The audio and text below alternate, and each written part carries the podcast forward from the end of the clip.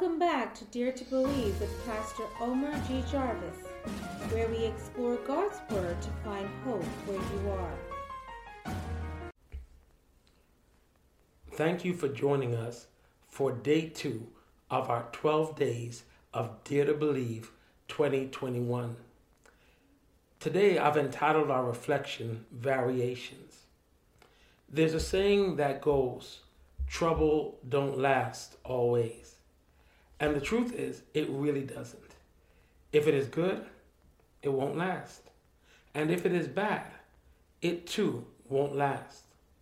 And if it's anything that the pandemic has shown us is this it is just as important when we are presented with trouble to recognize that we must be as concerned about the variations which are certain to follow.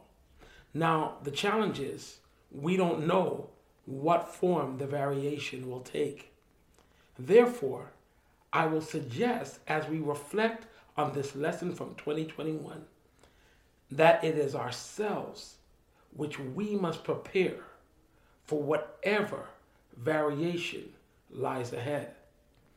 You see, from this pandemic, if we really look at it, we will see that we have all learned to change and adapt and grow as a result of the trouble that we faced. And ultimately, it prepared us for whatever it was that laid ahead. For example, we've all learned to stock up on non perishables, things like toilet paper and, of course, water. We, we, we, we, we've changed our habits of hand washing and hand sanitizing, and we've learned to social distance and even begun to wear masks in order to protect ourselves from the virus. As the shutdown was extended, we learned how to use Zoom and other forms of social media, not just the young, but even the old, in order to go to work, to school, to church, and even to go to medical appointments. The truth is, we had to grow and adapt at every step of the pandemic's development. And that was even before we began to see all the COVID 19 variants. 2022 will bring new and different challenges. But the real question is are we learning, growing, adapting in order to move forward despite the uncertainty which lies ahead? We must choose whether we will spend our life hiding from what lurks around the corner or whether we will move with faith. And I don't mean presumptuous faith, where we don't give careful thought to what we are facing or to the consequences which will come about as a result. I'm talking about the faith described in Hebrews 10 38 and 39, where we are counseled that the righteous live by faith. And if he shrinks back, God says, My soul has no pleasure in him. But we are not of those who shrink back and are destroyed, but are, of those who have faith and preserve their souls.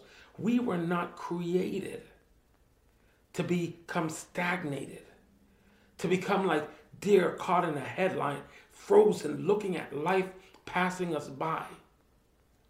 We were created to see and recognize that there are challenges that will come. But yet, somehow, we recognize that the God who brought us to these trials will bring us through.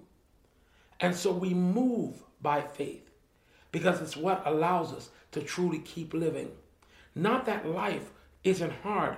Not that the, the troubles aren't difficult, but we were meant and we were built to be overcomers. And so we move with faith. So we recognize that if we are going to confront the trouble ahead, it means we must begin with a willingness to take accountability for our actions and our inactions. Instead of just letting life happen to us, we must become intentional to exercise our will as an act of faith so that we can move forward despite how insurmountable it may seem or, or the uncertainty that is coming ahead. The truth is, we must be willing to move forward, even if, ironically, moving forward requires us to stand still. I'll talk about that lesson later in the week. But standing still is not necessarily the same as allowing us to watch life pass us by. It means that we have engaged the will, that we have taken a look at what the challenges are, and we have chosen the best course of action. And sometimes it means that we do nothing. And so, while there are many things that we may not have control over, we must not let the uncertainty of life live our lives for us. We must choose how and on what terms we move into the next chapter of our journey. I'm not telling you it will not be difficult. But when we choose that path, there is something that gives us the drive to take one step after another. Remember, change, variations will come.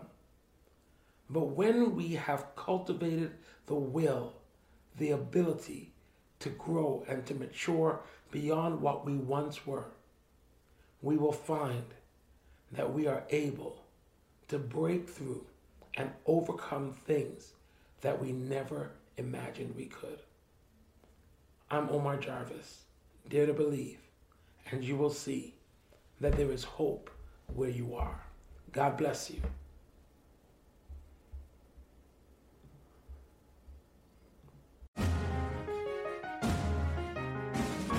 Thank you for tuning in with Pastor Omar G. Jarvis on today's episode. Feel free to check us out on YouTube, Facebook, or email us at omargjarvis at gmail.com to give feedback, ask for prayer, or with any questions you may have. We look forward to hearing from you. May God continue to bless you, and remember, dare to believe, and you will see there is hope where you are.